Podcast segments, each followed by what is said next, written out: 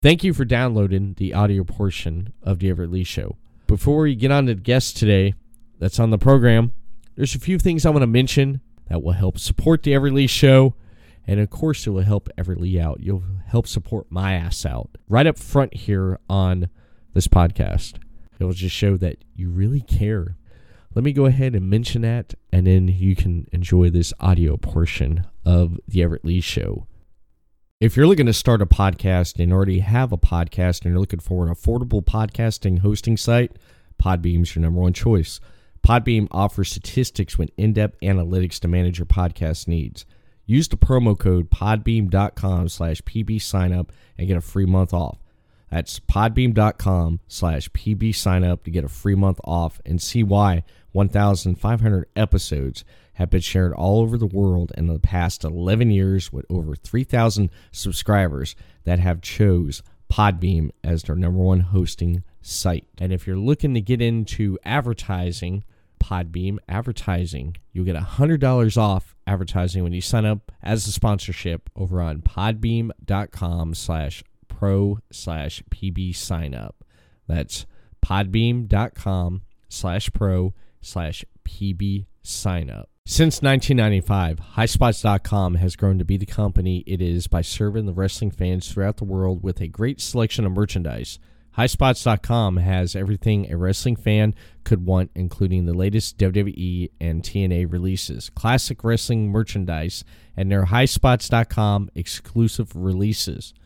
HighSpots.com is the leading online retailer for professional wrestling and mixed martial arts, offering autographs, figures, DVDs, apparel, wrestling gear, and even wrestling rings. Their largest clients include WWE, Impact Wrestling, ROH, and AEW. Click on the High Spots logo on the Everett Lee Show page over on podcasty.net to order. Whether you are a wrestling fan, pro wrestler, or promoter, you can find what you're looking for at highspots.com. Podcast City Network. You're listening to The Everett Lee Show. Welcome to Everett Lee Show. I'm the Everett Lee. Today on the program, my guest is a 20 plus year veteran, professional wrestler, trainer, John Moxley, Eli Drake, Sami Callihan, Hardcore Heather Owens, and Shawna Reed come to mind when I mention my guest that's on the program today. Let's throw it up, throw it down for none other than Cody freaking Hawk. How you doing there? Doing well, man. How are you? Pretty good. Pretty good, man. Pretty good. Hey, I'm broadcasting live from my bed, so uh, you'll have to excuse me. I'm just getting home from a long day of work and some training, and uh, it's really the only place I want to be right now. I hear you. I hear you. Just after a long day, that that be that's the place I'd like to be. Just after a long day, just kick back and relax, man. After Yeah. after a long work day, just working a nine to five job and uh, and putting content out here with the with my show. And since since you mentioned about training, I did like the post that you put up on your Facebook with with the ring FGW ring tore down, and then Mm-hmm. you had it put back up, and then you you were timing yourself there. Yep. I thought that was. I may do cool. that again tomorrow, actually. Oh yeah, yeah. Have you have you beat your time yet? Uh, well, I haven't done it since that last time, and uh, uh, I have a I have a really old ring. It's from the '70s. It's an old studio ring. It's old wood frame with a spring in the middle. I've done a bunch of upgrades to it and stuff, but still, it, it needs uh, uh, it's very temperamental and it needs a lot of maintenance. So after after I train in it for a couple of days, like it, it needs to be took apart, reset, put back together, or else uh, it starts looking a little ugly. that's that's pretty good. You're you're keeping your uh, skills sharp there. I know with this with this lockdown, man, it's just it's affected everyone in some type of shape or form because I know as a performer, you're not able to get in the ring there. And I know it's I know it's just you're bitten at the chops to get back in the ring like everybody else I've talked to here in the last few weeks. But what else you been doing with your time since uh, since everyone's been on lockdown? Well, um, I mean, I'm still uh, essential, so uh, I work every day. Um, uh, my other half, Shawna, she works every day, so I uh, try to uh, I try to schedule my myself so that I work the kind of quasi the same hours that she works, uh, so that uh, you know I can spend time with her uh, when possible, and uh, we're both. Uh, I don't know because we live together, we sleep in the same bed together. Uh, I don't feel the least bit worried going to the gym and training with her, and because I'm lucky enough to have my own training school, have my own ring, um, you know, while we haven't been able to do any shows or or you know the the, the things that we really want to do or train with the rest of our friends or anything, at least her and I have been able to to go to the FGW arena and, and get in the ring and put in the hours and the work. We go uh, we go Monday through Thursday and, and we spend an hour, hour and a half in there and we work our butts off and, and then you know call it a day and go home and uh, you know sometimes time gets away from me and uh, and uh, I'll end up being there two two and a half hours whatever just if, if it if it's good and we're doing it and it feels good and right then then that's that. That's that's amazing man. It's good that you're you're staying you're staying in shape and you're you're working in the ring and keeping keeping fresh. No ring rust there. Yeah. Yeah that's that's amazing. I like that. I like that. I know i when i talked a few weeks ago i talked to justin dream he did the same thing. He put a ring up there at his house there so he can uh, not have any ring rust on him which i think is amazing man because just staying active working out and i noticed a lot of people's been doing that and that that's great because you're you're taking care of yourself and that's that's a good thing. Yeah, I mean, uh, for for the first uh, the first two or three weeks uh, of the shutdown, you know, we didn't do much. We did pretty much like everybody else did. We sat around, we sulked, we buried our heads, uh, thought, "Oh God, what are we gonna do?" And then, uh, you know, I had my my one day where I hit my brick wall and I was about to have a meltdown. And I just I don't know. I just came to this point in my brain where I, I can't change any of this. I can't fix any of this. The only thing I can do is get myself back to where I need to be. So when they give us the green light, I can hit the ground running. Um, I, I've always prided myself on having amazing cardio, and uh, you know, as far as anybody in in our company or anybody in the surrounding areas, when it comes to cardio, I could run circles around people, and I know. Uh, during the shutdown, when we first went back to the school and, and started doing stuff, uh, I started training with a, a bandana tied around my face, which uh, cut my wind in half, and I was just it was it was unreal how how much I had lost, how much of my cardio was gone, and, and the same with Shawna. You know, hers hers had, was shot too, and uh, so we just we just been really doing some seriously heavy cardio drills and. And, and some wrestling too, but I'd say 75% of what we're doing is just just heavy cardio and and uh, blowing each other up and, and breathing hard and you know rest for a few minutes and get back in and, and go at it again. That's um that's amazing. That's that's awesome that you're you're doing that and doing the cardio because that's that's one of one of the most important things when when you do work out and you train is the cardio. And with cardio and training your your career as a wrestler it it's pretty interesting looking looking at your career and looking at where you started at and the promotions that you worked for because a lot of the guests I've talked to I'd look up their matches and I always come across you in a match with who I was talking to here on my show. I always come across Cody Hawk. I've seen a lot of your footage here in the last few weeks of different matches, no matter if it was if I was talking with with Shawna or if I was talking with with Mark Mark Magnum or I come across stuff with Ryan Michaels. There's Cody Hawk.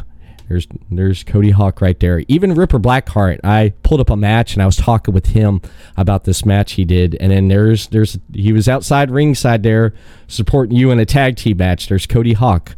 There's a lot of footage and stuff I've come across which I'm kept diving in deeper and deeper, looking looking at matches and stuff because it's it's amazing just your your body of work that you've done in professional wrestling and even as a trainer. But when when that how did that all start out for you when you got into wrestling? Well, I never I never set out to be a trainer. That was never my goal in, in life. My goal was to be a wrestler. My goal was to, you know, just like everybody else, uh, you know, hopefully hopefully do well enough to, to make it to the WWE and make some money and uh, be able to retire from it. And uh, you know, and obviously that that didn't work out quite the way I wanted it to. And uh, as far as the training goes, uh, way back, uh, I want to say uh, 90, 97-ish, 98-ish.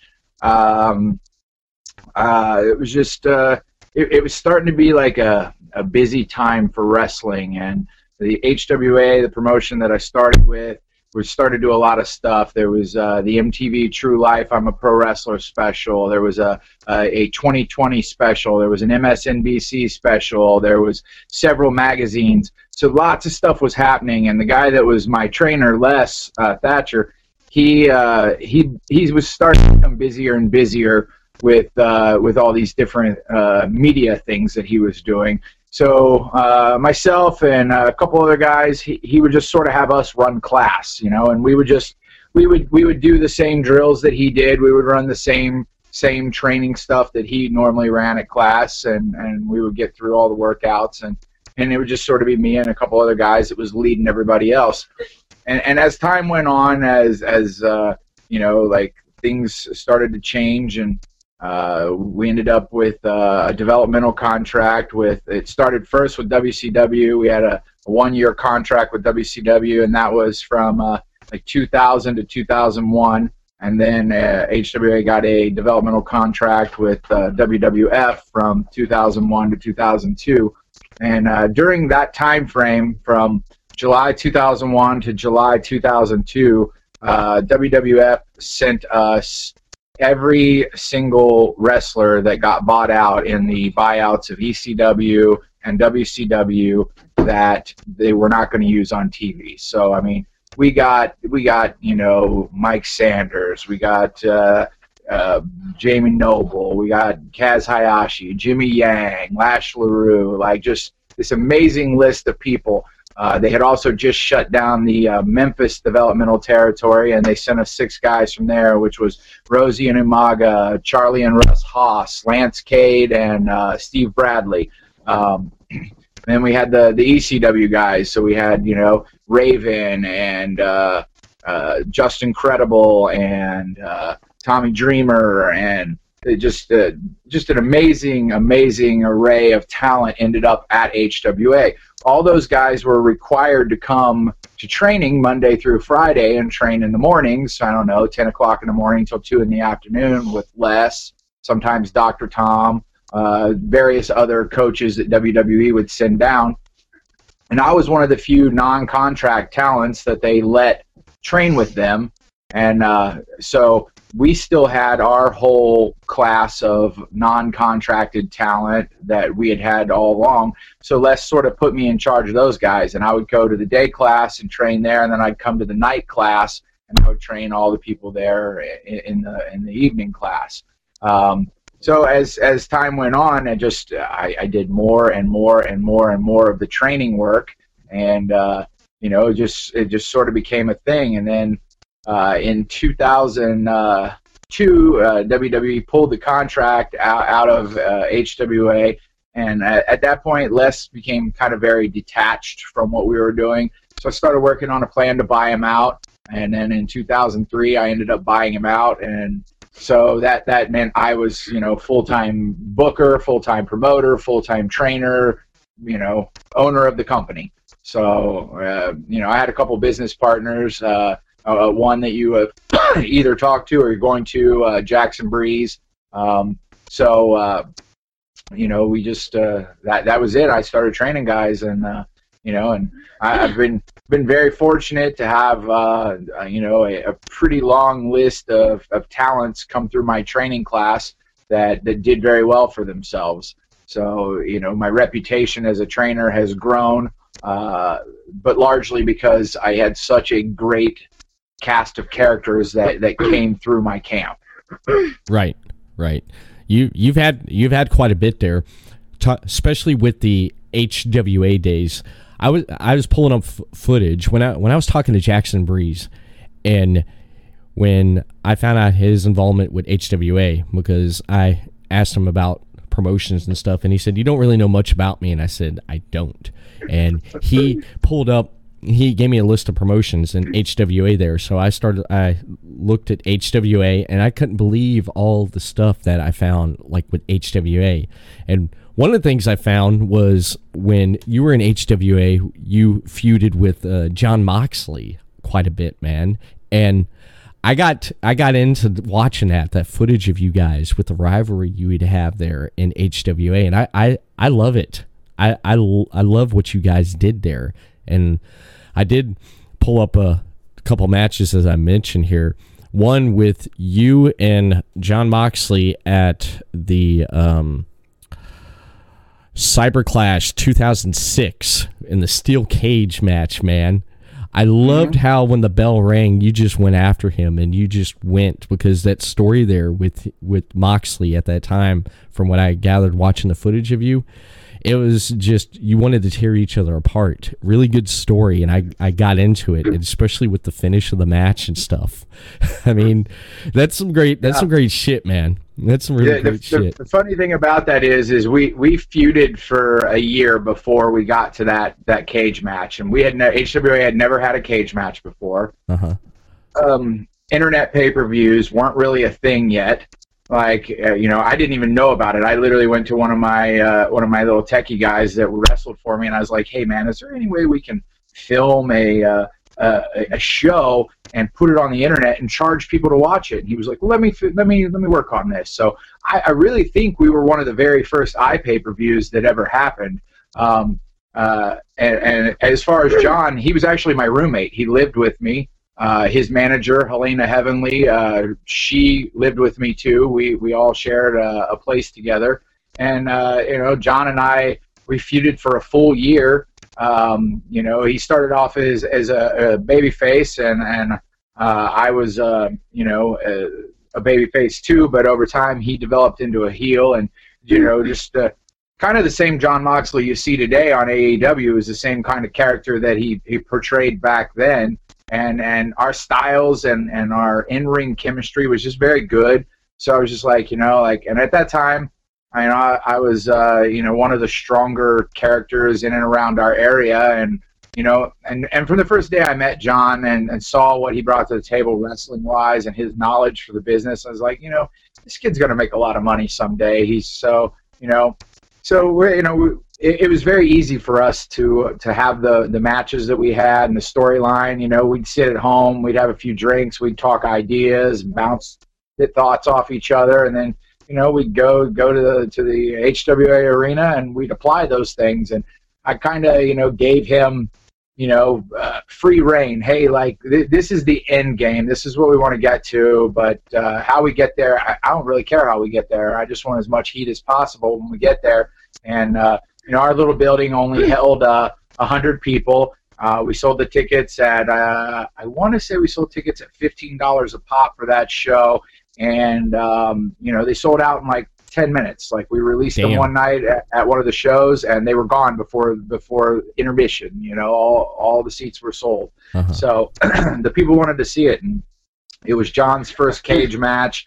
I think I maybe had had one or two cage matches at that point. Right. Um, and it was just, you know, like, and we're main eventing a show that had all these incredible matches on it, and it was a long night, a four-hour show. Uh, you know, there'd already been a uh, a TLC match on there, and, and and just a bunch of other really good stuff. So like, you know, what what are we gonna do? Uh, well, we're gonna go out there and we're just gonna, you know, pull the governor off, and we're gonna we're gonna just kill each other. you you practically did, man. Especially especially when when he took the turnbuckle apart there and he applied it to you, man. And then you turned it back around to him and you started whipping his ass with it. I was like, damn, man. And then everything just started coming into play there towards the end of that match there. And I like how you got out, but they didn't see you get out. You get back in, try to get the ref up. You're like, come on. I'm. It's like and then you're trying to get out, and then he gets out, and the ref was like, "Oh, he's out," and he didn't even see. You. I was like, "Oh man, it's just I love the finish of that match. It was just I it left me wanting more, man. It left me wanting Yeah. more." yeah, so, some funny details about that that match is uh, we we had planned to go through the floor of the ring. Like Uh-huh. we we had uh, we had an old WCW ring, and, and those rings are made completely out of wood. Um, we had some broken boards in it, and we were like, you know, the two of us brainstorming. We thought we could do a bump off the top of the cage, and we would we could go through the floor of the ring if we took some of the the, the woodwork out from underneath the ring. So right. when uh, when I was having my crew set the cage up, a couple of my wrestlers, uh, you know, put some black hoodies on, carried a cage piece piece out, and then they slipped under the ring, and nobody seen them under the ring. So like during our match, there's actually two guys under the ring during the entire match. And at some point, the the manager Helena on the floor tells the guys underneath, "Okay, it's time." And they're down there with ratchets, taking bolts out of the floor of the ring and, and taking woodwork out of the floor of the ring. And then we did uh, muscle buster off the, the the I was standing on the top rope, he was on the top of the cage, and we hit, and we were expecting to go through the floor of the ring, and, and we didn't. We just bounced, and uh, you know all that work and preparation, and didn't work, and I was so mad. you had to improvise there, but I it, it turned out great for the finish though. What you guys had to do to improvise, it, it turned out great. I I definitely enjoyed it. That's one that that would have to be one of my favorite uh, favorite matches of yours there against John Moxley. And I pulled up another one that was prior to that with you and uh, him in 2004. I pulled up that match there, and it was uh, where he had he had uh, his person outside the ring there, and she interfered. She tripped your leg. You're like, uh uh So you walk to the back there, and the commentator's like, "What's Cody Hawk doing?" And then you come back out with another girl and had her at ringside with you to make sure to even up the score there. So just in case you know she tries anything on you again, you have backup, which I thought was brilliant, man. I I love that because it was just unexpected at the moment there, and that was that was a pretty good match there. How how that ended with the uh, distractions and uh, everyone coming in and just whipping each other's ass there. That was that was great, and then another match I pulled up was an older match when um, you were the, you were known as they were refer- referring to you as the, the dude, the surfer, because of your look and um, everything Mhm. that you had there. And John had much longer hair at the time, and he had like blue and white like trunks on, and that was a pretty good match. Just the chemistry, just with you guys in the ring, I enjoyed that because you you would pace the match differently when you were in the ring. If if you were really wanting to kill each other, go at each other, it was more of a grudge match type feel to it. And if you're in there just wrestling and just how you paced yourself, and I I I love how how you work in the ring there. It's fantastic, man. Thank you, man. I appreciate that. You're welcome. And I pulled up another match here with HWA. I pulled up a lot of HWA stuff. Pepper Parks with Moxley on commentary. I was laughing at Moxley on the commentary there when Pepper Parks. Um, I was laughing, especially that part when you try to sunset flip him, I believe, and you pulled his. Uh, his uh, trunks down, and the audience got a, a clear, you know, view of almost half his ass there. Yeah. Yeah, that that was that was pretty good. I that was really the first time I actually seen Pepper Pepper Parks wrestle. I mean, he was he was great in the ring. What you guys did in that match? It's kind of crazy because I put that group of guys together and we called them the Moxley Crew. Uh huh. and it was it was John Moxley, it was Eli Drake, and it was Sami Callihan and uh, and Pepper Parks, and you know, and then you look at all four of those guys today, and you know, they all have significant careers in the wrestling business. Yeah, they they they definitely they definitely have, man. I mean, they've uh, they've they've uh, grabbed that brass ring there and they've they've run with it, man. They've they've Yeah. succeeded in uh, in in professional wrestling. It's it's it's like I said, I, I've I've been really lucky. I had guys like that come through the camp, you know, and I I have had uh, you know plenty other guys, you know, Drew Skills. Uh, he's he's another guy that came through my camp that's had a, a, good amount of success, and uh, another girl named Haley Hatred, uh, and, and she had a ton of success over in Japan, uh, you know, and and then uh, you know tons of tons of people that never reached that level, but but have you know fulfilled a dream. Right. You know that was their dream. That's what they they came to me and said, "This is my dream. I want to be a pro wrestler." You know, and I made them pro wrestlers, and you know some of them never made it to WWE. They never made it to any of the bigger companies, but they got to be on shows. They got to wrestle in front of hundreds, sometimes thousands of people. You know, and live their dream. You know, and uh, at some point HWA sort of you know kind of went under, and, that was that was the end of it. Uh, you know, and and uh, you know I kind of got away from training for a minute, and I just you know I the the well sort of went dry on those good talents that were coming through. Uh, you know, and it, it was it was some years before I ended up with another guy, you know, named Ron Mathis, who reached a pretty good level of success doing death matches at CZW. Mhm. Um, but but then after him, you know, like yeah, I had some kids that were, were pretty good and were you know possibly gonna you know make a little bit of money, but not make great money. And I, I didn't really have another uh, student that I saw really making it a huge impact in the wrestling world till Shawna Reed came along, and that was uh, you know I want to say 2015, 16, somewhere in that area. So you know, and and uh, you know she's been with me for the last four four years, uh, you know, four and a half years working on her career, and you know, I, I am ever hopeful that she's going to be that next one that I can add to that list of people who got a contract and is uh, you know gonna gonna be happy and, and live a, a well life in the wrestling business. Right, right. When I when I had her on a few weeks ago, I noticed a big difference in her wrestling from a year from when I last talked to her and watching matches of hers up until now.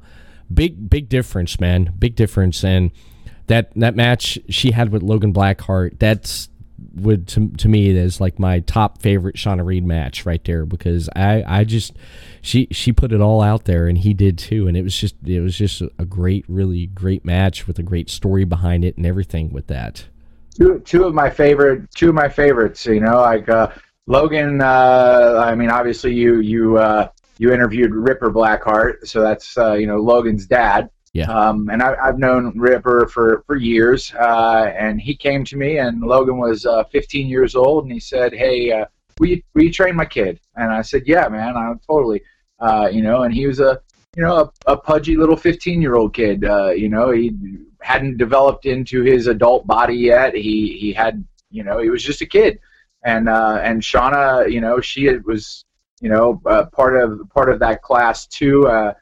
Uh, I believe that was when she was coming back from her injury, and you know and they they trained together and they worked together and they they literally became like brother and sister uh, in in the wrestling training, and you know they pushed each other, and then. Uh, you know, I, I had a uh, an assistant trainer that worked with me a lot. His name was uh, Super Zeta, and he would come back and forth from America to Mexico. He'd come do six months here, go back to Mexico for six months there, back and forth, back and forth. And you know, when he when he came back to, to training, you know, he he would come in and he would train and he would judge people and he would be like, "This person sucks. I'm not doing anything with them. This person sucks. I'm not doing anything with."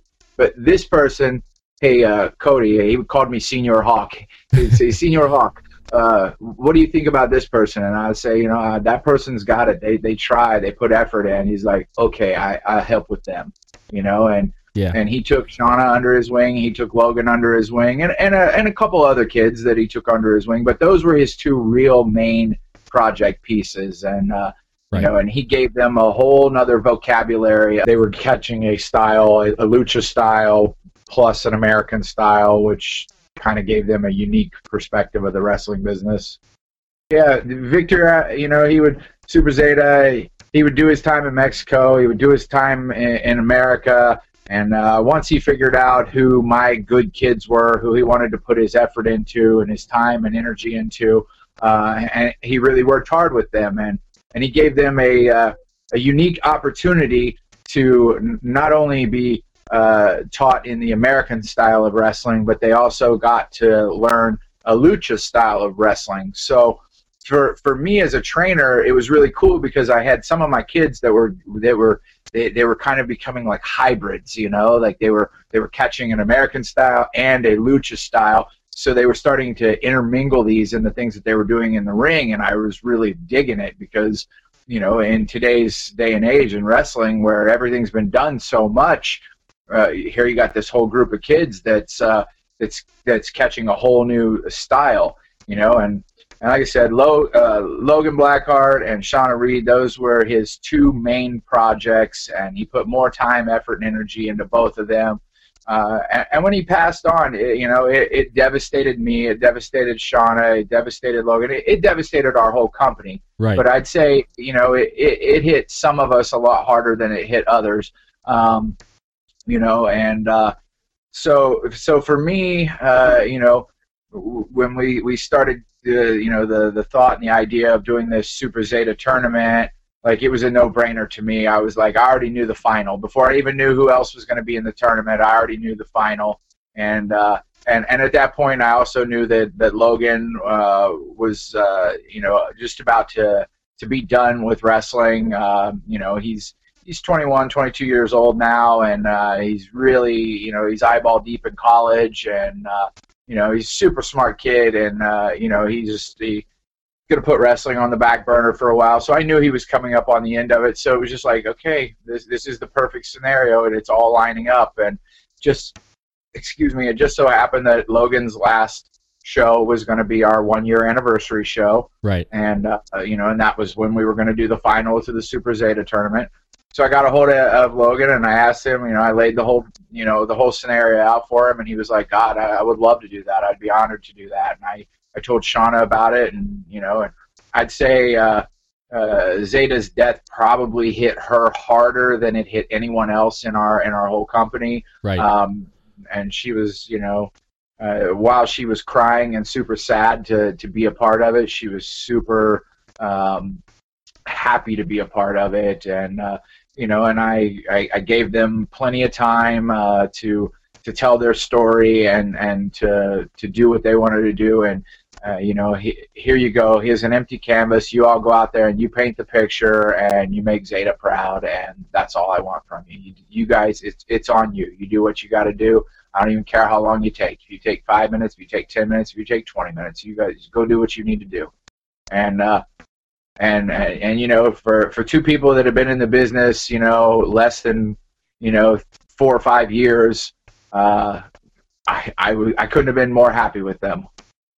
That's amazing, man. I I'd say yeah. You, I mean, just looking looking at that match and looking at everything that at everything they threw at each other in that match, and just from start to finish, it told a really good story, and that's that's why I like that match there because of the story behind it and everything that went in with it to produce that match there. Just had to be one of my top top favorite ones, and I'll be able to here pretty soon I'll be able to watch that match along with a lot of other ones there on the Origins 2 DVD because it's um, as I'm speaking to you right now, it's being shipped to me. so I'm I, happy. I saw the message. I saw the message earlier. Yeah, man, that that that was amazing. Uh, yeah, I I was hit up there and it was like, hey, it's being shipped out to you, and I was like, when you dive when you dive into that one and uh, you get to the second disc, you'll have to let me know what you think of me and Drew Skills. Okay. Because uh, Drew Drew is uh, another one of my uh, I call him a kid, but he's been in the business you know damn near 20 years now, and uh, you know and, and he's one of those guys that uh, you know he didn't quite make it to the level of a WWE or an AEW, but he's made a hell of a name for himself in the wrestling business. Uh, uh, there's a promotion out of uh, Indiana called Heroes and Legends. Uh-huh. Uh, he he held their their heavyweight title for I don't know some ridiculous amount of time. And uh, you know, if you look up in uh, in record books of, of title reigns, he's like number three or four in longest title reigns. Uh, you know, world title reigns ever. So you know. Uh, and, and him and I did a uh, tremendous storyline on in there that lasted eight months. Eight months of him just showing up, beating my brains in, and I never saw him coming. Every time he just show up, yeah. And uh, you know, we we we did the uh, the story with Shawna breaking up with me and, and leaving me, and and and so Cody Hawk just literally hit rock bottom, and, and Drew Skills was there to just destroy me. And uh, and when you watch the match, like you know, send me a message, give me a little feedback, and tell me uh, now that you know a little bit behind the story, you know how the end product uh, comes across. Yeah, I, I I definitely am because watching watching FGW Shockwave, man, that's that that's amazing because I I got furloughed back last month, and I'm sitting here like, what am I gonna do with my time?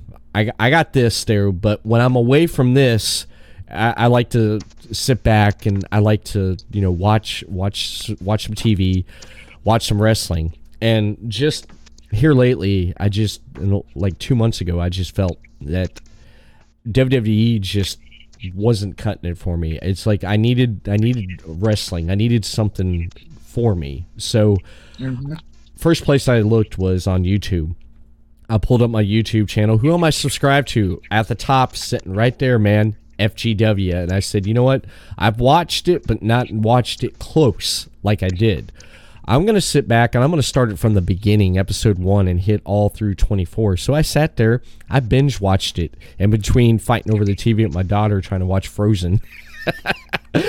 so basically, yeah, I, I, I sat there and I I'd watch I binge watched the FGW and right I, it's like I sat really sat down. You know how you can watch wrestling, but if you really sit down and really watch it, you're taken in by it.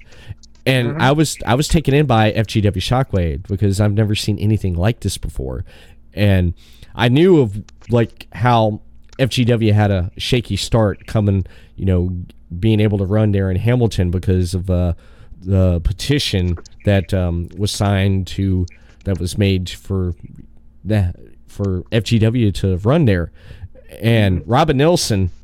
I, I'm I've been friends with him for the last few years, so or about two or three years actually, and he he hit me up and said, "Hey, can you sign? Can you take a look at this and sign it?" And I looked at it, and it was for FGW for running in Hamilton.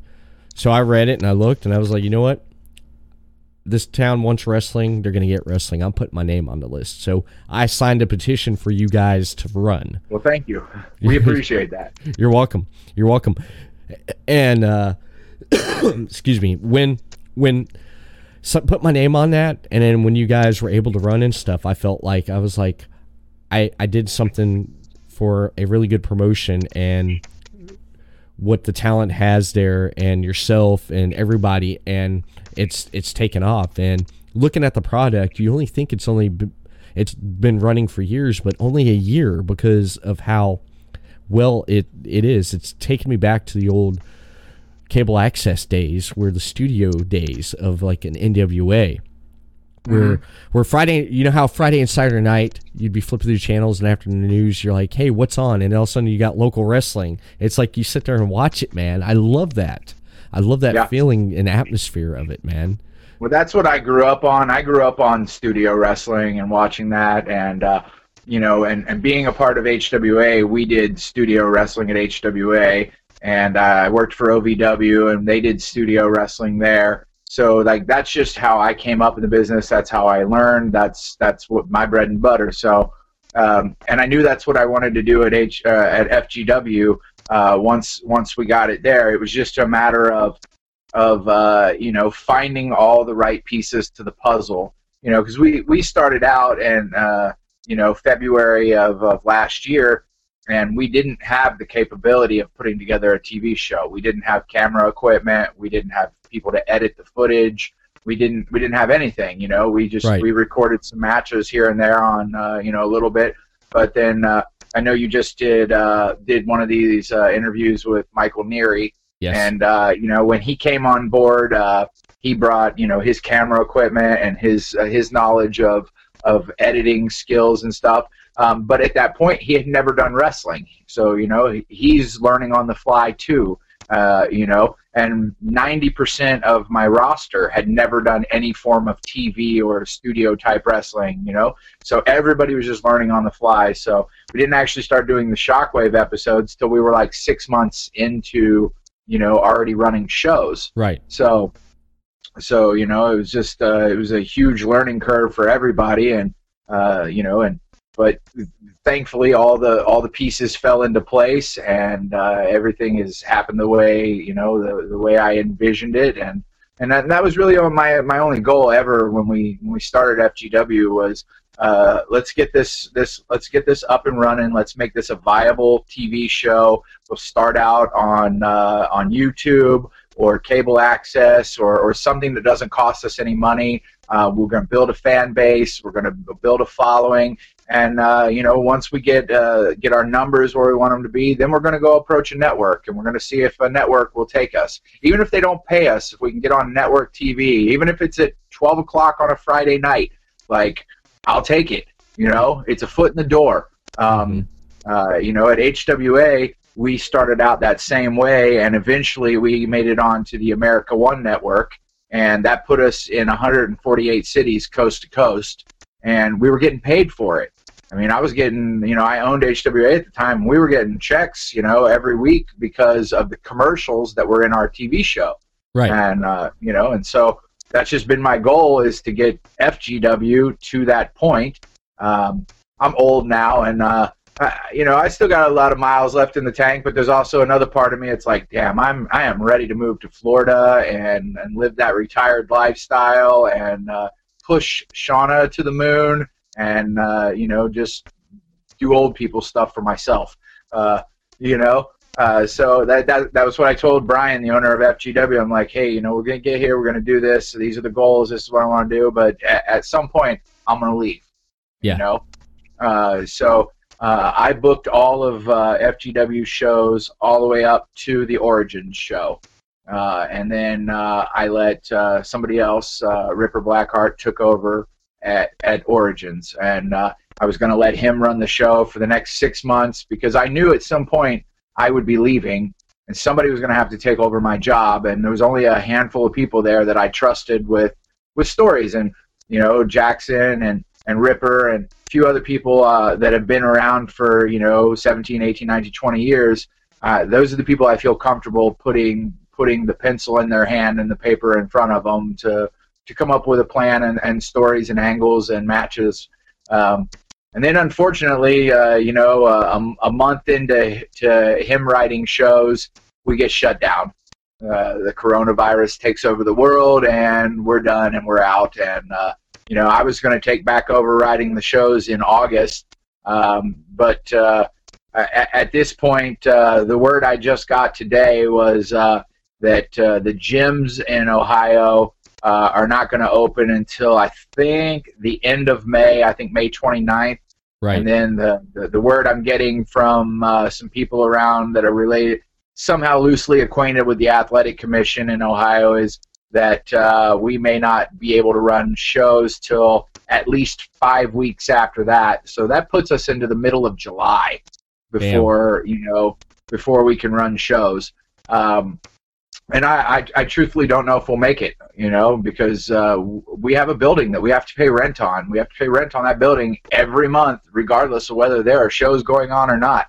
Right. And uh, you know, right now we're we're several thousand dollars already in the hole for back rent money because that's just just the way it is, you know. And yeah. thank God the, the landlords are being cool with us, and uh, you know they're they're uh, you know not charging us full price, they're only charging us half rent, but still at the end of the day they need their money to make their mortgage payment.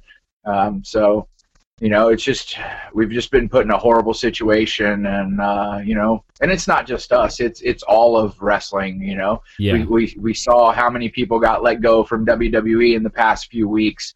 Uh, you know I, I guarantee you that uh, half those people that got let go if uh, we would be doing business as normal they wouldn't have got let go. Yeah. You know WWE is restructuring and and changing too because because just like all of us they're they're trying to keep as much money as they can. Mm-hmm.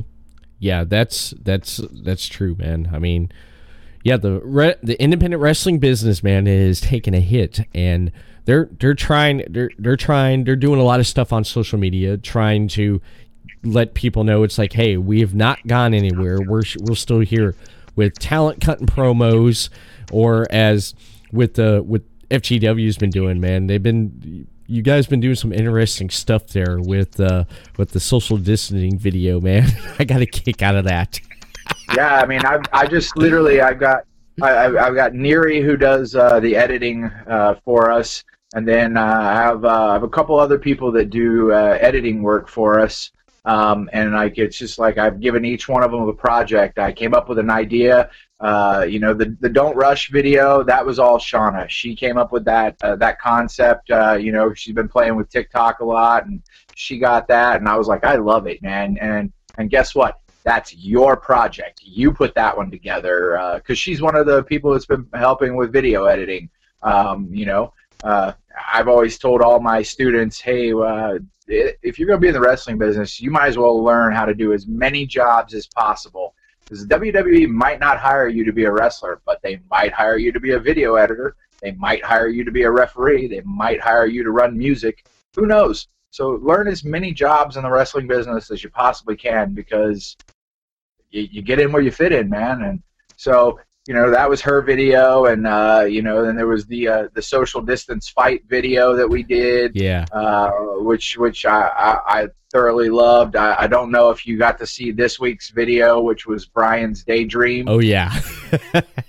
that one I came up with one night I was uh, I was uh, I was heavily intoxicated and uh, I said man I I, I got this idea for a video and and it's a dream sequence. I got out a note, a piece of paper, and I started writing. And I, I, I started with Brian in the center, and then I connected me to Brian, and I connected somebody else to me, and I just kept connecting people to people. And eventually, it looked like a giant spider web.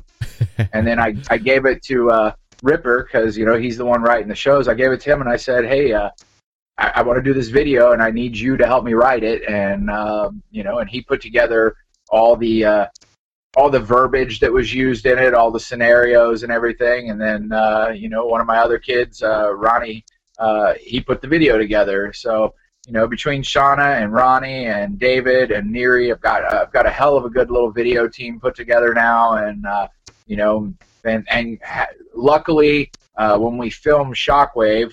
Uh, it's filmed on Friday nights, and Friday Night Fury is a two-hour show, but Shockwave is only a one-hour show. So there are lots of matches that we record, and they still have commentary put in them, but they're uh, dark matches. Yeah. And uh, so thank God we had all that footage in, in the in the in the vault, so to speak, and uh, we've been able to keep throwing up different kind of best of episodes every week. But I was like, man, the best of episodes are great, but we need current footage. We need new stuff, new content every week, stuff that just is intriguing, that's different. That so I'm like, we we got to do these group videos, and Yeah. and and truthfully, I've been having a blast with them, and uh, you know, they've been coming out great. I think I love them. Every one of them that we've done, I've I've totally loved, and uh, you know, I'm actually. I, sort of, I've said, I've made the comment to a few people, like I'm actually having more fun with these videos than actual wrestling shows. they're they're they're fun, man. It, it's something different. It's something different. It's it's you get to see a different different type of side of the talent from FGW, and it's it's neat how that you're doing something creative and uh, it's it's keeping fresh in people's minds when they're going through their news feed and looking at oh FGW what's this? And they click on it and watch it they're laughing they're liking commenting and just giving that feedback and that's Yeah. in a way that's another interaction with fans too which is great I, I, I have another uh, I have another plan in my head now. I don't know if we'll be able to pull it off or not, but uh, me being the trainer there at, at FGW and uh, being the guy who's always bitching at people to to watch their diets and go to the tanning bed, I, I kind of want to do a video where. Where uh, I, like we drop in on each one of the wrestlers where they're either you know eating terrible food or they're drinking too much and, and a little little window pops up right over their shoulder and it's me going i wouldn't do that if i were you like nah nah nah nah like you know so, That, that's pretty. That's. That's pretty good. Or you do something where they're sitting there and they're getting ready to eat something or do something that they're not supposed to, and you come flying in through the door or something. And you're like, "Hey!" It's like, "What did I tell you?" yeah That would Yep. that would that would be great. Yeah, that would be definitely great. I I I've enjoyed the product and I can't wait. I'm itching like like you, yourself there and everybody else to for new FGW, and I just just gonna have to sit back and wait and uh, like everybody else. And I've so far I've I've enjoyed everything from it, man. I mean, there's nothing nothing more I could say. I mean, production wise, storyline wise, wrestling wise, just a great product. And I like FGW Shockwave every Wednesday night at 7 p.m. on their YouTube channel there, Future Great Wrestling. And appreciate you plugging us and putting us over. And like I said, kudos to to my whole video team because we put all that together every week on a budget of about 37 cents. Really?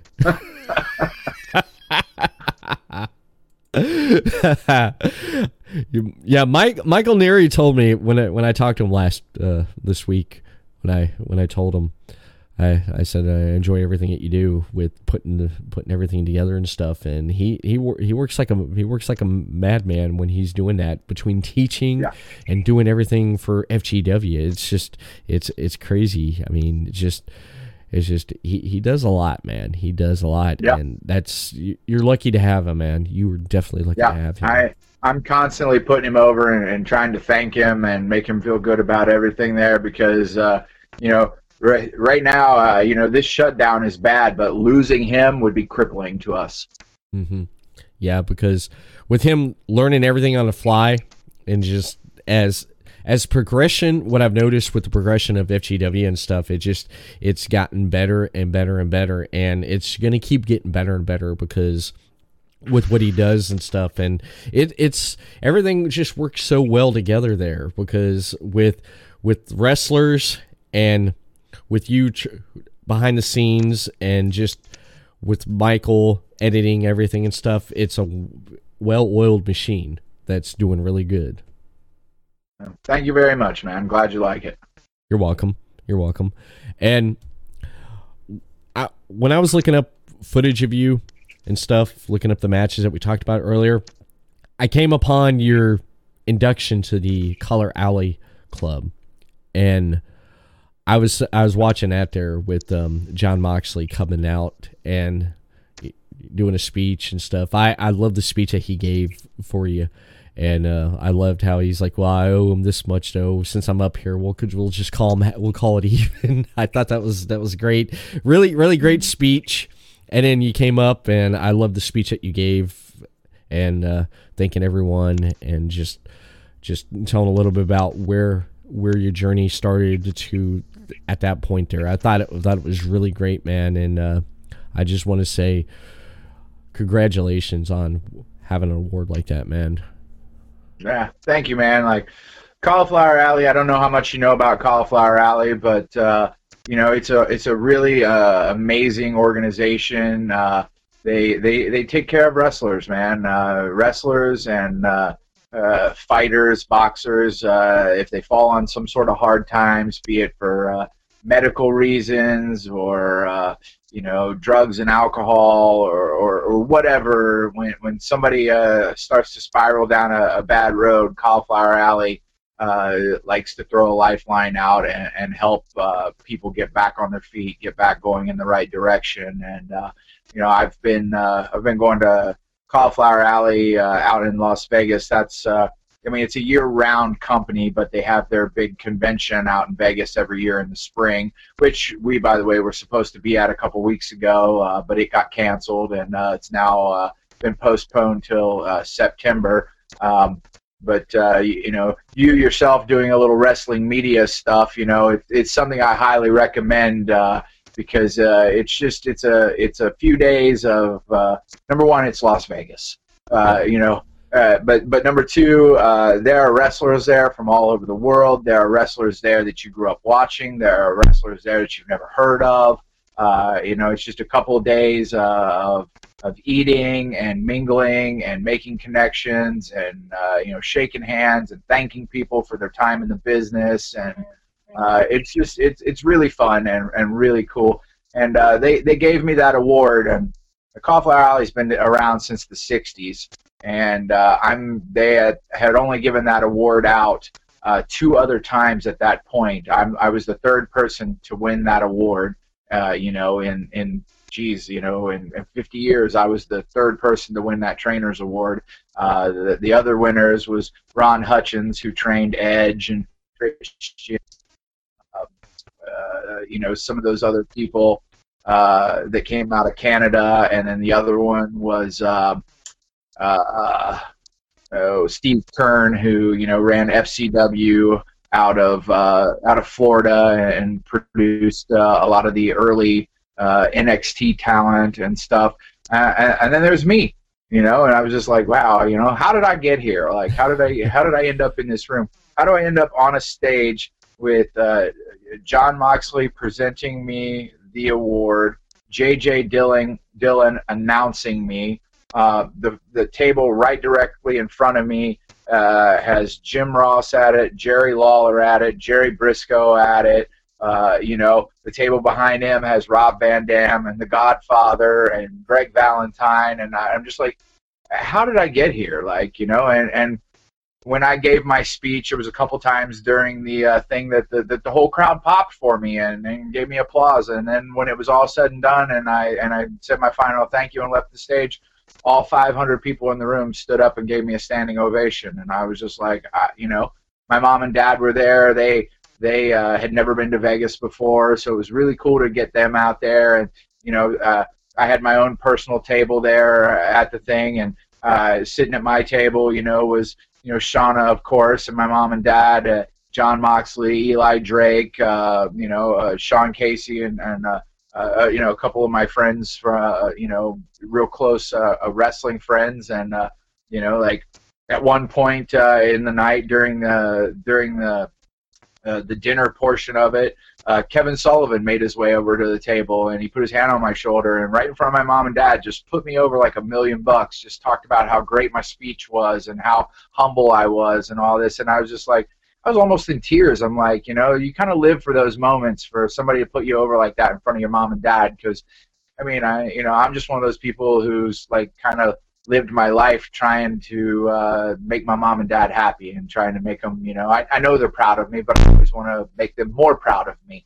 So it was just, it was just one of those, one of those awesome moments, you know? Yeah.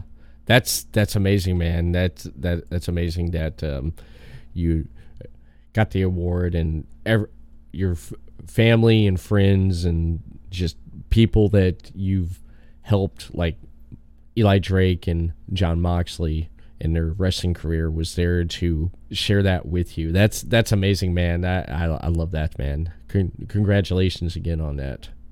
Thanks so much, man. You're welcome. And talking with a lot of FGW talent, they've they've said over the last few weeks, they've they've told me it's like you need to get Cody on. You need to get Cody on. And that all of them told me you need to reach out to Cody Hawk and get him on your show because he he has some stories when we were with us wrapping this up here, Jackson Breeze told a funny ribbing story with you and him with chocolate candies. You probably know which one I'm talking about there. Oh, you Oh, yeah. you watched the episode, I bet. now, what kind of what kind of funny rib have you been in or been on the receiving end of that comes to mind there?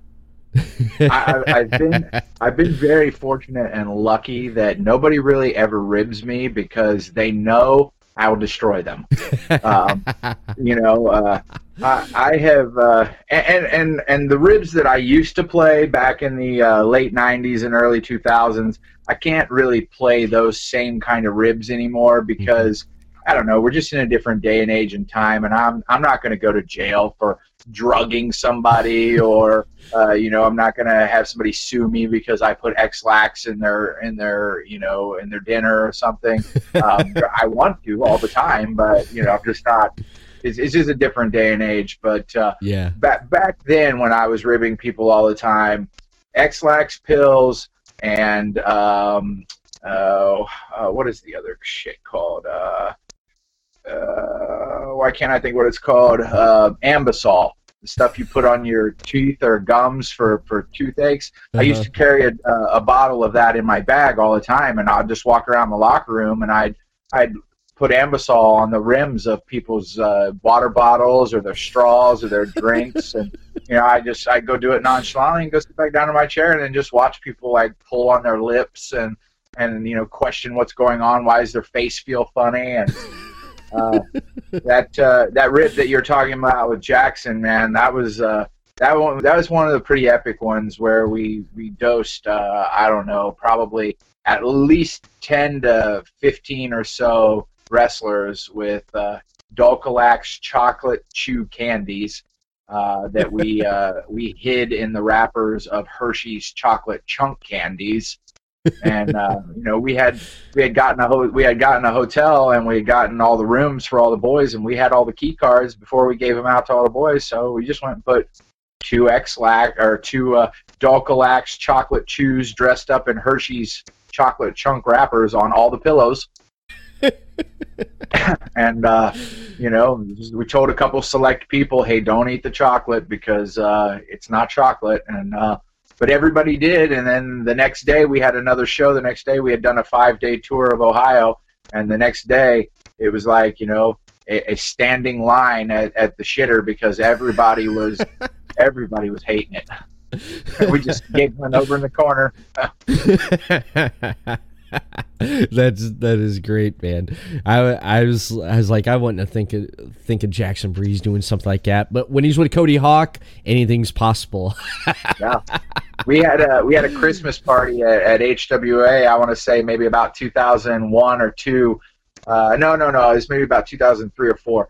Uh, we had a Christmas party, and I brought uh, I brought two dozen chocolate chip cookies and uh, I just walked around and whispered in a couple people's ears, "Don't eat the cookies," uh, because they had like three boxes of laxatives in it. you know. that is great. Damn, that is great, man. That is great. I love it. I love it. I want to. I want to thank you for taking time out tonight and uh, coming on here and uh, talking talking with me. And uh, sorry about that audio technical difficulty, which um, people looking back at this you won't see, not unless on a blooper reel later down the road on the Everett Lee show because I got plenty of those, man. I got plenty of those. well, if they do, they'll just see a lot of me doing sign language to you because. We are experiencing technical difficulties. Yeah, it's that mixer there. Yeah, I'm I'm gonna have to do something with it there. I'm gonna have to rearrange some stuff anyway. I may after episode 200, I may or right before 200 rearrange some stuff around here anyway. So some stuff may change, but I, you know, I, I, suggest getting on some of those bidding sites every now and again. You'll you'll see a mixer float through on one of those bidding sites. Uh, you know, we ended up getting a, a mixer for FGW uh, for twenty two dollars. So, yeah. um, you know, it just you know sometimes you get lucky. Yeah, yeah. I've I've had this mixer here, this MBox, this mini MBox. I've had it since 2014. I've had this uh, Sterling Audio mic since 2014, and I just I love this love this mic and that condenser. I guess I I have a habit of when I have something I use it until it breaks down, especially like a vehicle. I had an old, had, I had an old 84 Chevy Cavalier, man. I tell you, I drove that thing until it could not shift no more. I drove it till the, yeah. my dad said, you, son, you drove it till the damn tires fell off, which they almost did. Then that's when yeah, I, I just, uh, earlier this year, I had to part ways with my old Chevy Silverado pickup truck that had, uh, uh, well over 200,000 miles on it and had been to about 35 or 40 states uh, all around the country. Uh, and it, it was sad to see it go up on a flatbed and drive away, but it was just she wasn't reliable no more, and I just I, I, I couldn't I couldn't be taking three and four and five and six hour road trips and and worry about uh, getting stranded on the highway in the middle of the night or some back road out in the middle of nowhere. Yeah, yeah, definitely, definitely, but I I get a product, I use the hell out of it until I'm pretty much done with it. But I I do do again want to thank you for coming on here. And where can people find more of Cody Hawk on social media at? Well, uh, you can uh, you can find me uh, on Facebook. It's wrestler. Uh, I think it's wrestler dot Cody Hawk. Uh, you can find me on Twitter. at uh, Cody FN Hawk, all one word. Um, I don't use the Twitter too much though. Uh, you can find me on Instagram. That one is Cody Hawk One uh, O N E Cody Hawk One. Uh, you can uh, you can go to YouTube and you can look up the Future Great Wrestling YouTube channel. There's a lot of Cody Hawk on there. Uh, you can uh, just YouTube Cody Hawk. You'll find all kinds of stuff uh, on on uh, on me there. Um, uh, that's uh, that's that's pretty much about it for the the social media and ways to find me there. You know, you can always you can always touch base with me on any of those platforms, and you know, and I'm generally not one of those guys that just